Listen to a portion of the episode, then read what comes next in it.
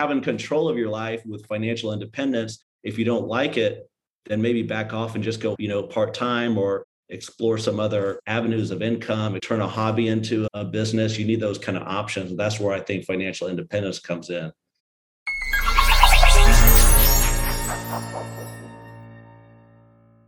I'm Dr. Jen Barna. I'm so happy you're here with me today on Doc Working the Whole Physician podcast. My guest today is Dr. Amir Baluch, a practicing anesthesiologist, author of Make It, Keep It, a financial primer for medical professionals, and founder of financialwellnessmd.com. Welcome to Doc Working, the Whole Physician podcast. Hey, thanks, Jen, for having me. I'm so glad to get to talk with you today. I think we have a lot to cover and a lot to discuss. I'm especially curious, just getting started, to hear about your story and how you've come to see financial independence for physicians as such an important mission. Well, you know, my pathway wasn't very traditional. I thought growing up as a kid, hey, I'm just going to go straight through school, ace everything, get into med school. And I had pretty good GPA and everything. I was applied to med schools. I had four interviews, but I didn't get in the first time I applied. So that kind of shocked me a little bit. And I was thinking, what am I going to do the rest of my life if I can't be a doctor?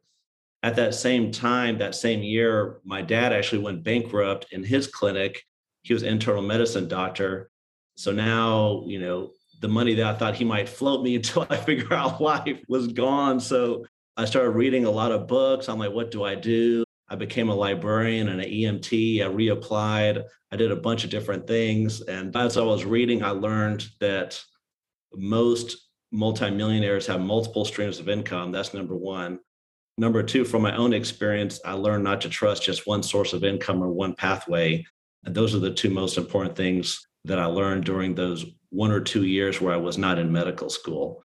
That's kind of what stimulated me to constantly learn about financial wellness and financial literacy altogether. And then over the years, I've learned a lot and people ask me questions. And so that's why I'm like, well, let me write a book about this thing and, you know, share my knowledge and expertise whenever I can. Wow. So let's back up there because you bring up so many important points. And first of all, I think it's really interesting that you have the history of applying to medical school twice, which I think a lot of people do. And it's often not talked about, but it should be because from everything you're telling me, it sounds like when you reapplied and got in, you had a much richer experience to bring with you in your journey to become a physician and had you not had that experience of reapplying and had that time to explore the concept of financial wellness, you may have skipped that step and made a lot of financial mistakes that many of us have made. I think you yeah. saved yourself by having that time to invest in your future. Yeah, that's absolutely right. So, those were two of the best years of my life. I really had to find myself and explore other ways to earn a living and make money. And I met so many people in businesses. I was with Business Network International. I joined the Chamber of Commerce. I started electronic payments business. I got my first LLC made. I didn't even know what it was. I was 21 years old. Just, you know, I was doing door-to-door sales. I learned how other people made money in life and I picked up a lot of mentors along the way. Then even when I got into medical school, I continued to learn about it and keep in touch with those people. And I even had a few businesses through medical school and residency, you know, for extra income along the way. So it was definitely a blessing in disguise, I guess you could say. Well, speaking of businesses along the way, do you have any business ideas in case any medical students or residents who might be interested in a side gig are listening? Oh boy, there's a ton of things. You know, there's so many different ways to make money. Now it depends. You want to use your medical license or you don't want to use your medical license? I'll say for the medical license side, a few things you could look into is medical legal consulting. If you're a physician that also has a clinic, you already have established patient base, why not add some cash based services to that practice? You could have aesthetic practice, you could have medical weight loss practice. You can do telemedicine from home. That's really big. I should just talk to somebody who's uh, planning on going public with a telemedicine company out of New York these guys are growing like wildfire. So many physicians want to work from home and then make some extra money. So, plenty of ways you can make money with your medical license. if you're not going to use your medical license, you know, how much time do you have? You need to start looking probably more into creating passive income and partnering with somebody that has the time and not the money. And then you just supply the money and just, you know, watch it from a distance. That's one way to do it. Or if you do want to actively be involved and not use your medical license, then you really got to go dig deep down inside and find out what actually makes you happy and just be the best at it. Because if you're in the top 1% of whatever you do there's always you know six figures at the end of the rainbow. So it doesn't matter what you could be. If you're in the top 1% and you scale it up you can you know replace your physician income or at least half of it or a third of it and go part-time with medicine. So so many different options so, speaking of different options, we talked about prior to this conversation, we've talked a little bit about financial independence. There's the financial independence retire early movement. And both of us, I think, are interested in other options. I think I had mentioned to you the my idea of financial independence with the option to retire early, renaming it Fiore. And you had also said that you know you enjoy your work and you want to work until you know, forever, basically, as long as you possibly can in your medical career.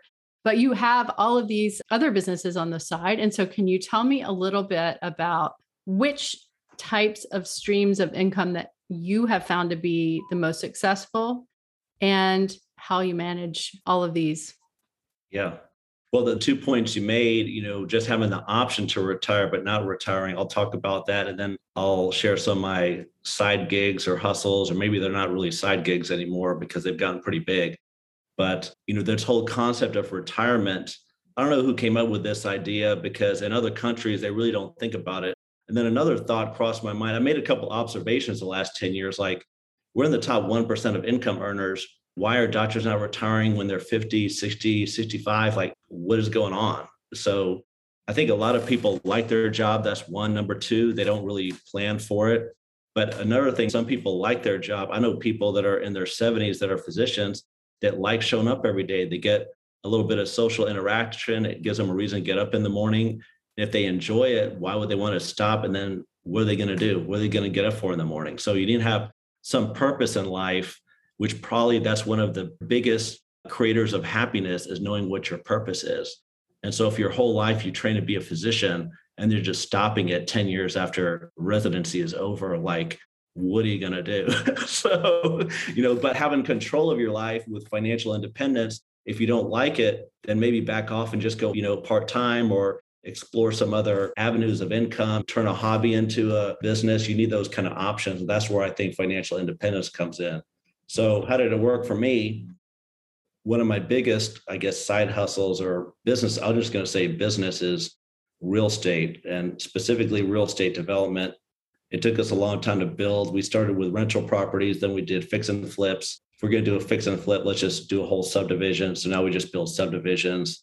And my brother is running that. And, you know, we're building like seven, eight figures worth of homes a year right now when we have a pretty huge team. But this took about probably 10 or 11 years to get to this point.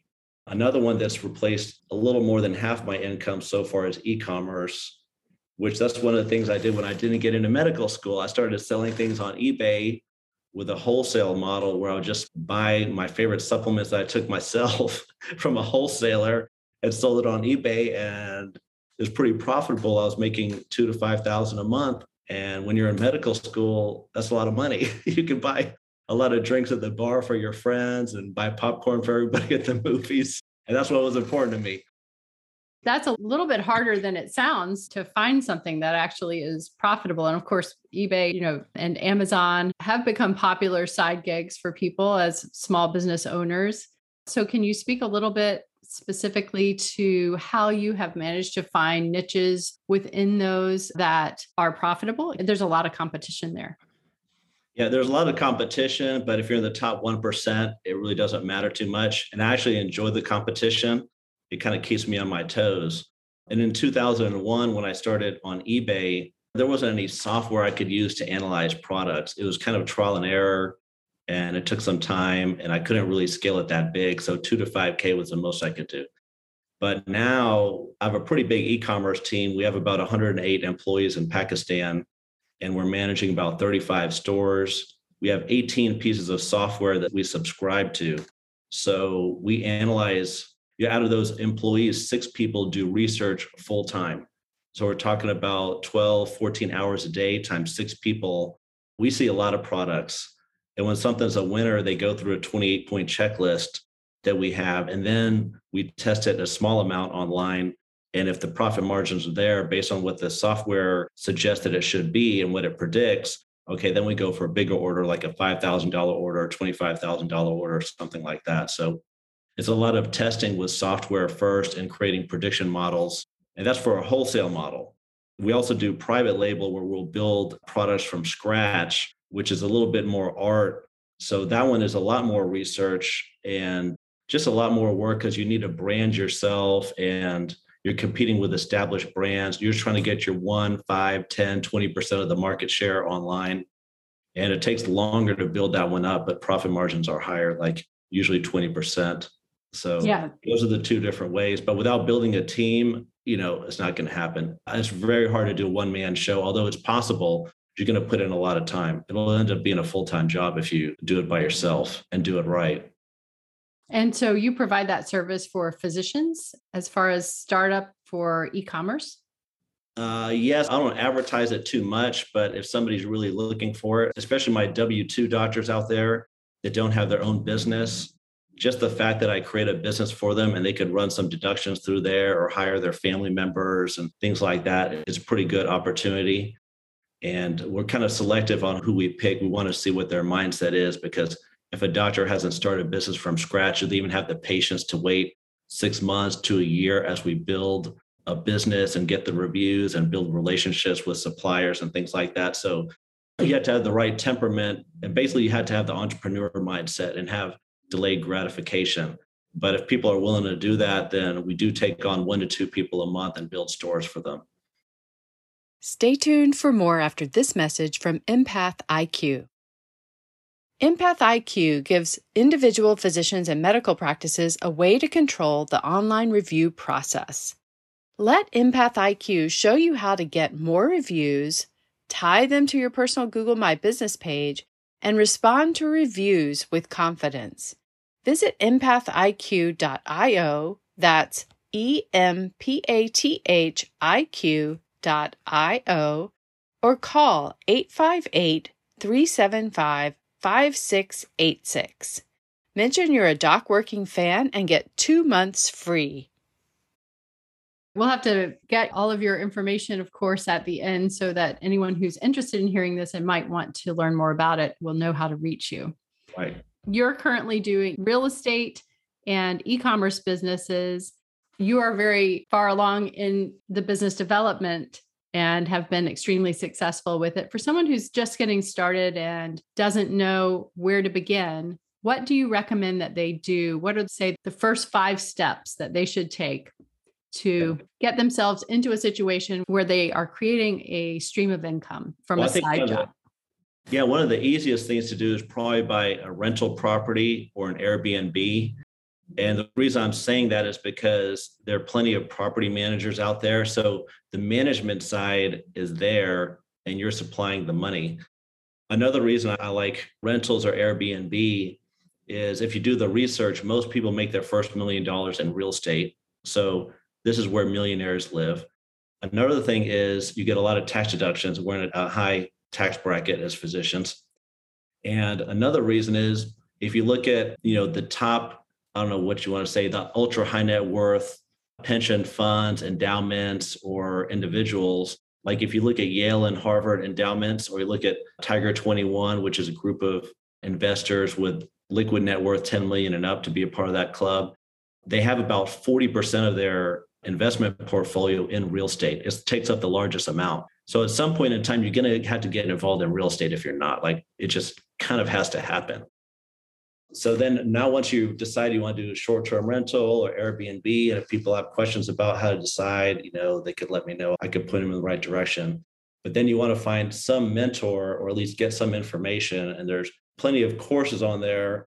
If you don't want to pay a lot of money for a course, you could always get what I think is the best book called The Millionaire Real Estate Investor by Gary Keller, like with Keller Williams.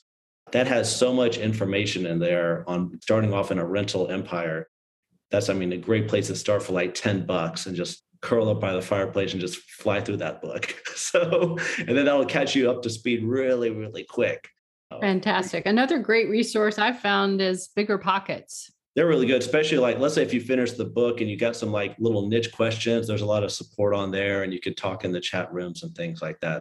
And there's even advanced topics. They're pretty good with talking about some advanced topics too, like 1031 exchange for tax deferral and things like that. Absolutely. We're referring to biggerpockets.com, which is a real estate website and has a lot of basic information for people who are trying to educate themselves to get started.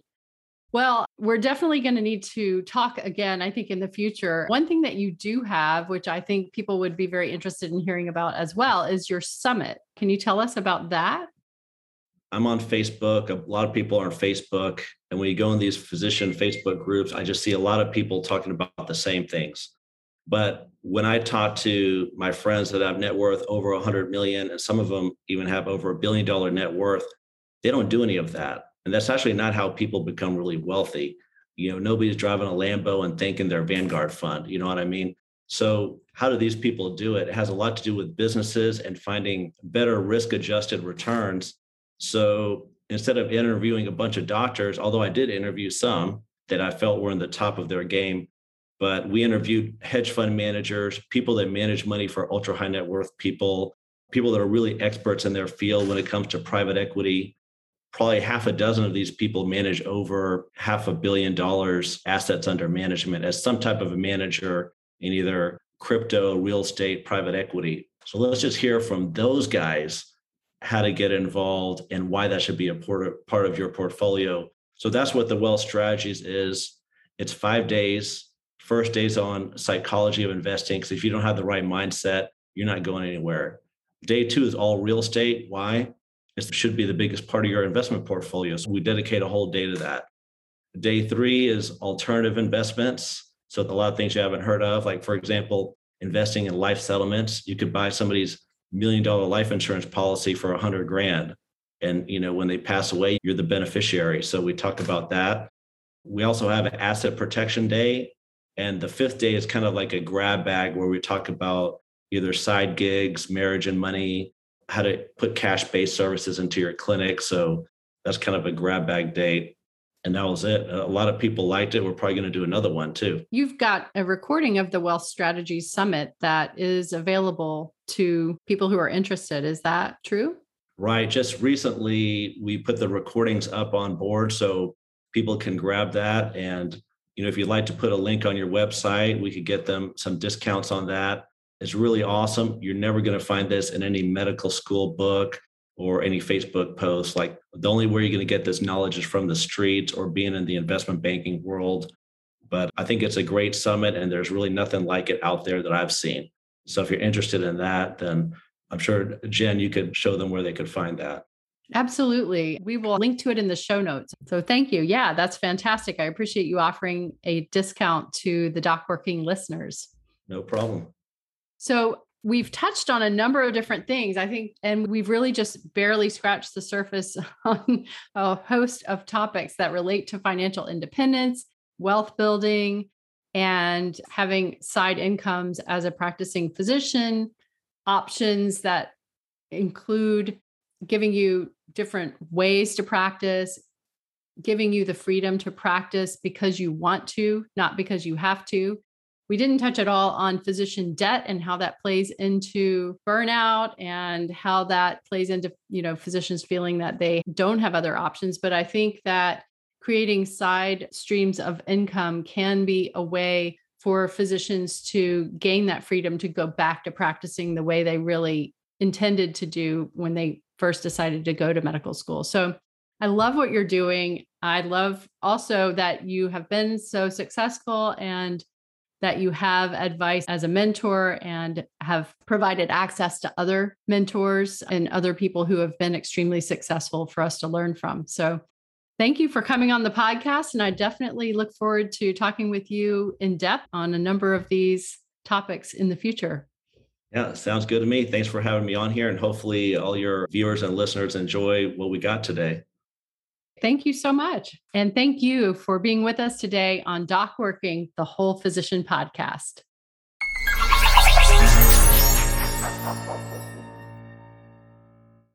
Hello, and thank you for listening.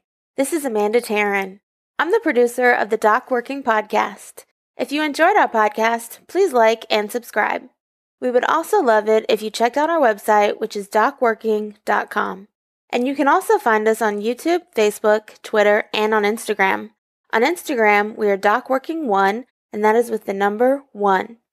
When you check us out on social, please let us know what you would like to hear on the podcast.